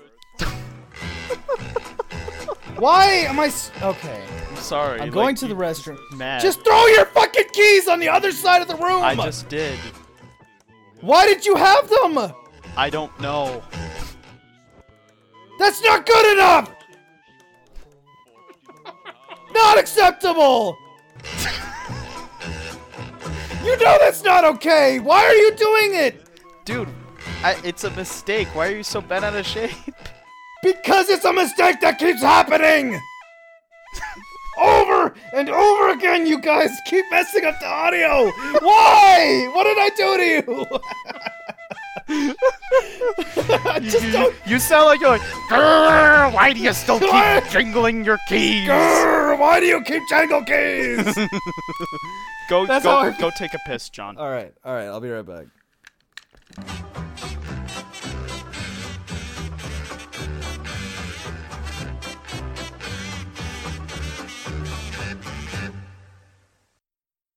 Okay, so long time ago, when when Mongoose was a child, in uh In Minecraft. yeah, in not no in real life, back when I was in the seventh grade, uh there was this great system of, of gaming called the Nintendo DS. Um and the Nintendo DS had a lot of very excellent games on it. Um, but Mongoose's favorite game on the Nintendo DS was uh, called Dragon Quest IX: Sentinels of the Starry Skies. Um, and I, I still own that cartridge. Um, I haven't played it in a long time, but I I've played that game probably longer than I've played any other single video game. Um, I Even Minecraft? uh yeah probably Minecraft uh too. Wow. Um, and I loved it very much. I, I've always sort of had a soft spot for that game, and it the the game itself was kind of a, it's a very generic sort of well, it wasn't generic, but it was a very kind of uh, it was a fantasy story about, and it, it took place in a kind of very generic Japanese styled fantasy setting. Uh, you know, Dragon Quest is that way. Uh, Dragon Quest is like a franchise always uh, I've always kind of liked. Um, very wholesome. It's filled with a lot of, uh, you know, just sort of wholesome posting. You know, very much a uh, old style European, um, you know, old style European sort of fantasy world that that looks, you know, very. Uh, it's it's reminiscent of uh of Europe, in a sense, but also has some some unique sort of Japanese flair to it, and uh, I don't know. It, there's just a certain feeling you get when you play a Dragon Quest game, or I always got that you know you just really couldn't get anywhere else. Um, but you know, one day uh, Jon sends me this uh this this game called uh, Ryuutama, and and and he's like, you should check this out, and I kind of was ignoring it because you know I, Jon sends me a lot of links to things that maybe I don't necessarily read because I may not have time or I'm just like kind of a uh, negligent Basically, because you're the worst friend. yeah, cause I, cause I can be negligent on those sorts of things. But he starts posting pictures, and uh, to to my uh, to my surprise and delight, the uh, the art from this game looks exactly like a lot of the art from the old Dragon Quest games. And uh, so I decided that I was just gonna take the entire day, and I read the entire thing. Um, and uh, it basically was it, it, it encaptured the sort of uh, feeling of the old Dragon Quest games for me is very much about that. It's very much a uh, very little. It's it's a fantasy game, and uh, I guess to to explain things to the audience, the central premise of the game is that the party are travelers. Uh, the game master is this mystical dragon that's f- like sort of helping them around so that they can feed their the, ga- stories. the game master has a character. Yeah, the game master has a character, and it's this mystical dragon that f- anthropomorphizes and follows the players around, and record and their stories kind of get recorded and fed to another dragon that needs to eat stories to to like survive, and the other dragon's like one of the seasons. So like the entire premise of the world is that like travelers have to travel and make stories, and those stories like support these dragons, which makes sure the world keeps existing. So it's just kind of a very wholesome little premise about storytelling. So the entire premise of the game is uh, making interesting stories, and everything mechanically in the game is sort of uh, sort of created to that end. Uh, it's a very one of the things I liked about it and struck me very early on was that everything in the game um, is sort of designed to that express purpose. Uh, the game itself has very little in terms of things that are like, oh, it's just here because they thought they needed a rule for this, or oh, it's just here uh, in a dub. We have no idea why it's here. Mo- all of it sort of feeds into that central premise or feeds into something else that feeds into that central premise. So the game holistically feels like it all fits and ties together very well with its central theme, which is something that's uh, you know in the world of D&D, Pathfinder, and all this other stuff, it's kind of rare, really. Yeah, and uh, one of the things that I really like about it is that uh, things like the character classes are not fighter, mage, thief, you know, like the the stuff like that. They're actually things like careers that your character had before they went on this adventure. And the premise of the game is that well, the, or the their careers that your character has on the adventure. well, you can't really have a career while you're like on the road, but it's it's a- Well, the game manages that actually. I mean, sure, you use those skills while you're on the road, but you're not still operating your business or whatever while you're on the road. yeah, yeah, yeah. Unless you're the merchant. Well, yeah. I mean, mer- merchants make have their career wherever they go. But this is But, like a anyway. wholesome merchant. Yes, Spice and think fair. Spice and Wolf in the audience. Spice and Dragon. Yeah, th- Yeah. this would be the game you'd play Spice and Wolf in. I mean, the mechanics just work very well for that kind of tone as well. Yeah. So your character, you choose uh, a class, things like uh, healer, hunter, and that's like an actual. Here, I've got I've got all the classes in front of me right now. If you want me to read them off. Sure, if you want to. Okay, we got minstrel, the merchant, the hunter, the healer, the farmer, the artisan, um, and the noble. So you pick one of those, and then you pick your uh, your type, uh, either attack, technical, or magic. Yeah. and those all give you buffs. So you could you could in theory be an artisan who's also a magician, for example.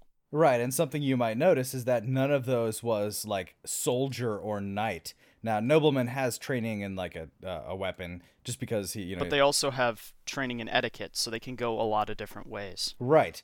So the fact is, like, all of these characters can fight, but really the fighting is not the core focus of the game. It's about how your character kind of survives and thrives on this journey throughout the world in a way that is really evocative of these like stories of uh as much as you hate the hate the uh the theme mongoose the whole uh hero's journey is really uh, this game is built around uh around Well, I facilitating don't it I don't dislike the hero's journey itself. I dislike the use of the hero's journey to seem deep. It's like, okay, it exists. Mm. Congratulations, you've completed your baseline literary analysis.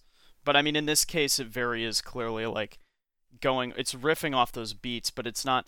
It's not explicit about them, so it doesn't seem like it's being trying to be overly pretentious. The game is very unpretentious and very much clear that it's trying to be wholesome and happy. Yeah, unless you're playing uh, one of the specific dragons designed. The I think it's the black dragon is designed to uh, bring about uh, sorrowful tales. It's interesting, right? I don't know why the Japs chose that color. I have no idea. But um, well, it's because darkness and sadness and all that stuff. Like, yeah, but you know, they um, yeah, no, the game itself is very mechanically cohesive. Uh, yeah, and what's like what's interesting the core is resolution mechanic, Jon? Uh Or- yeah, it's it is it is very interesting in how minimalist it is. Your characters have four stats, and those stats are measured in dice, just like in Savage Worlds, where they start off low at D4, and you can increase them all the way up to D12, I believe it is. And uh, um, in theor- in Savage Worlds, yes. In this game, it's a little difficult to increase your stats. Um, no, I just mean they, as they the dice go, or as the stat goes up, the dice gets larger. yeah, yeah, yeah. Um, and then uh, generally, when you make a test, you'll just be combining two of those dice uh, together, rolling both of them, adding them together, and there'll be a threshold uh, based on the difficulty of the task that you're trying to do, which is Yeah, so very simple, but it's very serviceable. You have you have four stats: strength, dexterity, intelligence, and spirit, and those pretty much cover the the bases. But say if you wanted to have a test to figure out like um or to to study a book all night, that that test would probably be intelligence and spirit. So you'd roll your intelligence die and your spirit die, and you'd add them together and compare it to the difficulty. Yeah, Um, and uh, it's so it is interesting in how little stats there are, but how they use them in such an interesting way, combined with things like class features, and then of course there's a lot of focus on things like gear. Uh, that you have to worry about the condition of your gear because it can break through use. Uh, but then again, you can have the uh, the craftsman who can repair it as you're using it. So it's it is it's seemingly minimalistic, but it's interesting how they managed to combine all of the parts together to make a greater complexity than you'd really expect something like this to have. But beyond that, you notice that like we're talking about gear like uh, quality and such, and you'd think, oh, so they're like points to the gear. No, they actually manage it, all these things. They have a surprising amount of depth without actually managing a uh, a system that's um exceptionally uh, complicated. So, for example, your gear will break if you're just using it and you you roll uh, snake eyes on your dice, and and then it'll break. Well, not break, not break. It lowers in condition, and and the, each piece of gear has a certain amount of uh, of condition or, or status or whatever based on the quality of the gear. But yeah, you you uh, if you roll double ones, then you you mark one of those off, and your item needs repairing, and you can if you have an artificer in your party, then he can work on it and repair it. So it's uh it's it's a little bit of bookkeeping, but it's not too much, and it all goes to reinforce the theme, which is great. That's that's the ideal right there that you should really strive for. The, the game itself is is based around a lot of I guess you would say bookkeeping, but it's not like really really intensive bookkeeping. You're not counting your number of arrows.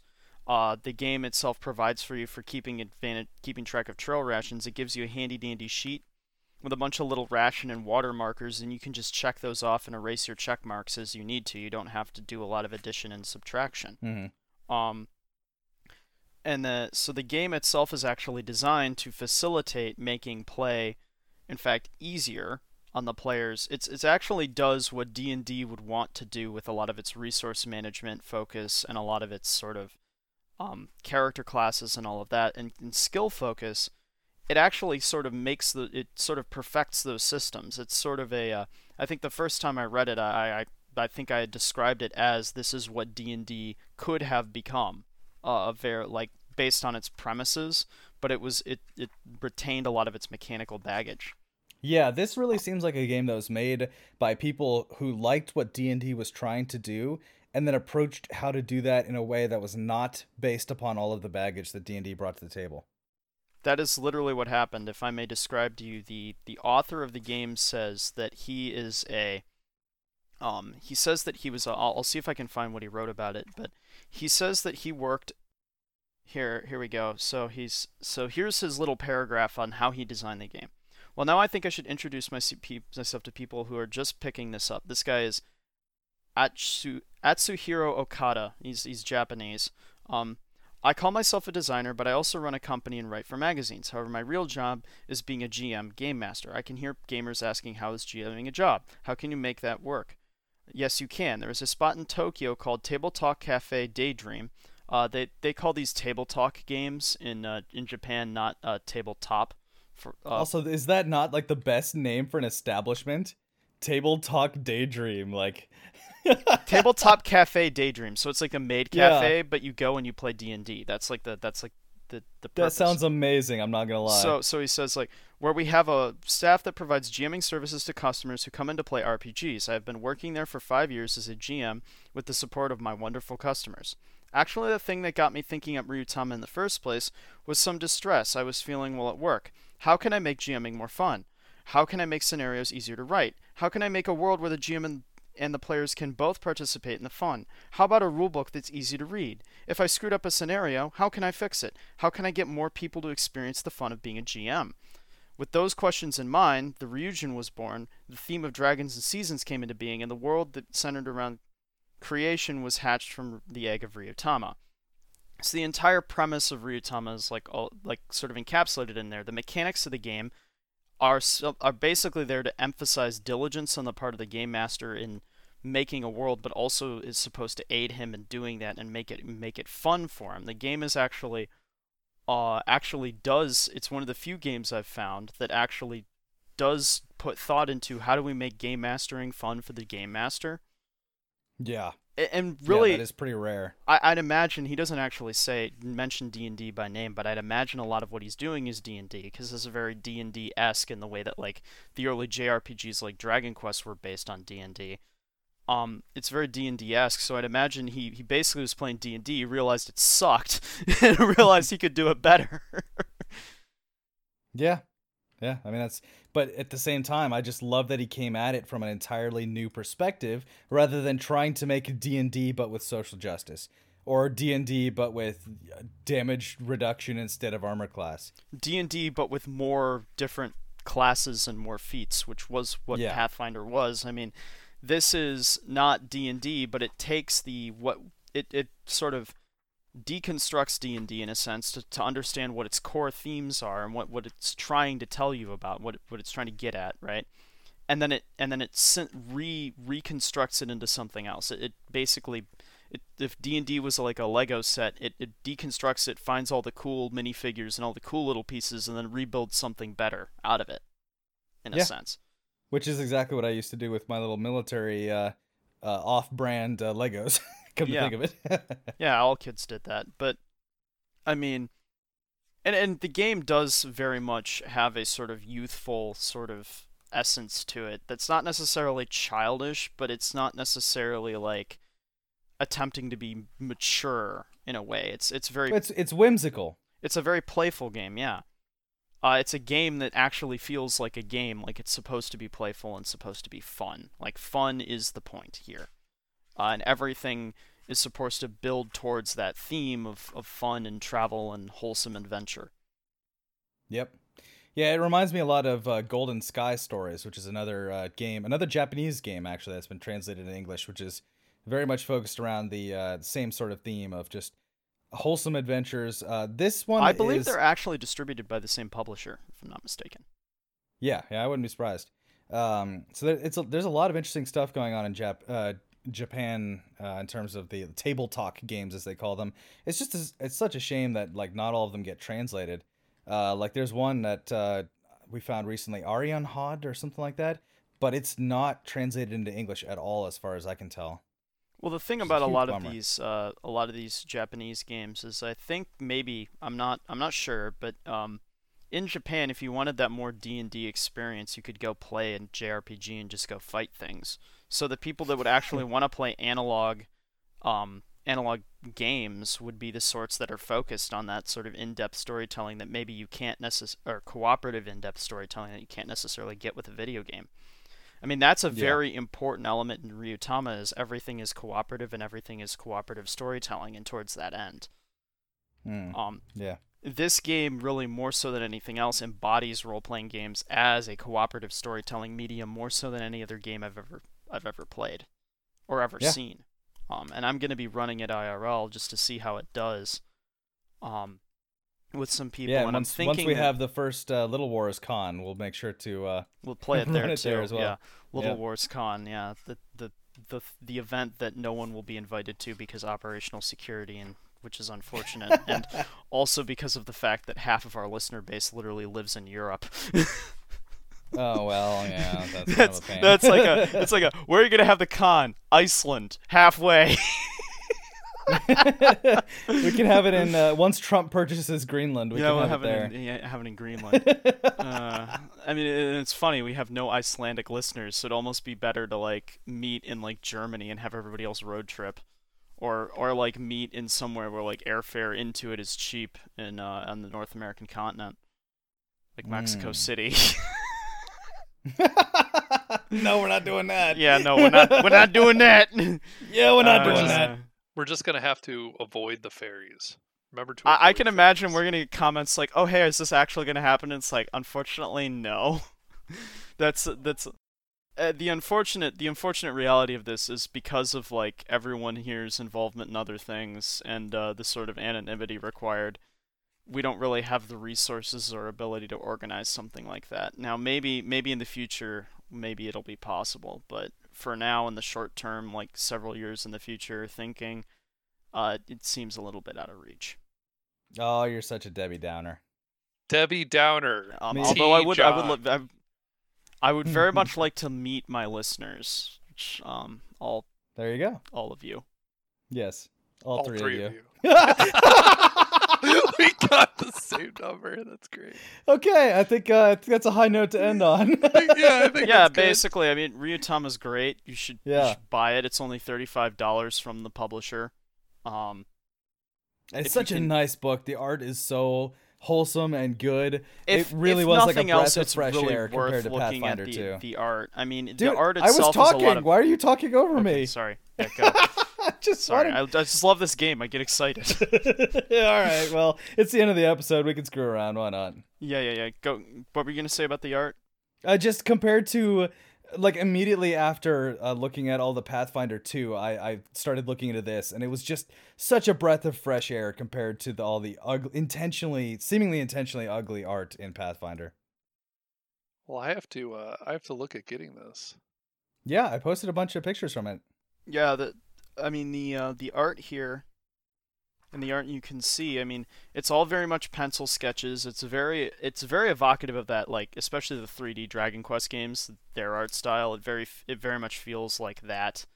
So, I mean, it's a uh, it's really it really is just something that's incredibly different from everything else, but at the same time really is at the apex of like descri- uh, really if somebody asked me like, okay, what is a role playing game supposed to be like? This would probably be one of the things I'd, I'd present to them is the, the kind of game that this describes is ideally what you'd want to be playing. If you want uh, the cooperative storytelling should be at the core. Hmm. Interesting. Yeah, I've always I've always wanted to play a game where like everyone was just everyone was just like bakers and you know regular Well, the people. the artisan in the rules is basically covers anyone who builds anything. So the artisan can be just a chef or a baker. Yeah. Just just a bunch of chefs that go on go on a, a world spanning uh you know adventure together. You could do that. I mean, This I is the think that's system actually to do that with, actually. Yeah, and I think that's actually the plot of uh, of an anime I've seen. But uh, no, yeah, you could do that in this absolutely. Yeah, it, it's absolutely encouraged. It's uh, it really is, I think, a solid system. Uh, nothing in it seems particularly broken. A lot of the magic in the game isn't like the sort of D and D magic that does everything. It's very specific, and it does very specific. I wouldn't say quirky, but very unique and odd things. So you're gonna kind of have to, Could I you know, uh, be very clever Could about I actually using read out some of the uh, some of the spells, which I particularly Yeah, like? sure, sure. They're just a lot of Yeah. fun. Yeah. Um. So the this the magic system is really cool in that it's themed based on uh, season. Seasonal sorcery is a very uh very core part of the. Seasons play heavy in the game, actually. Oh yeah, yeah they do. But no, it's got uh, the names for these things are fantastic. First of all, and uh, they're they certainly evoke that that more whims- whimsical adventure feel.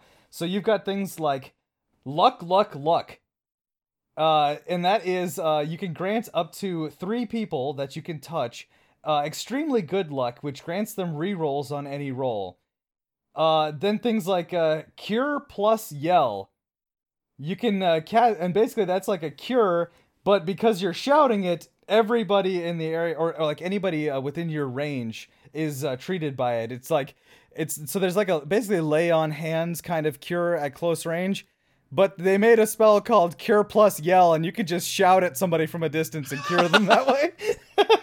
hey you! Get better! Get There, I mean, Um, and some of the spell names are great. Like, uh, there's one that's just titled Kaguya's Leylance, uh, Yeah. Rose Feeder, Rose Fever that- Scatter. Is is that is that a healing lance? Like like I'm going to come up to you and impale you with a lance. No, it's actually it's actually a bamboo skewer that hurts people. Oh, oh okay. Yeah. so you could torture your prisoners of war to get information from them. No, Yeah. kidding. While oh- also healing them. Yes. It it's very very Japanese. Here's a, Uh, here's probably the comfiest one in the entire game though. Magical kotatsu. Creates a magical kotatsu, which is basically like imagine a table with a tablecloth over it and a heater underneath that everyone sits around and like sticks their feet under and it warms like your warms your so you don't have clammy feet basically in the middle of winter.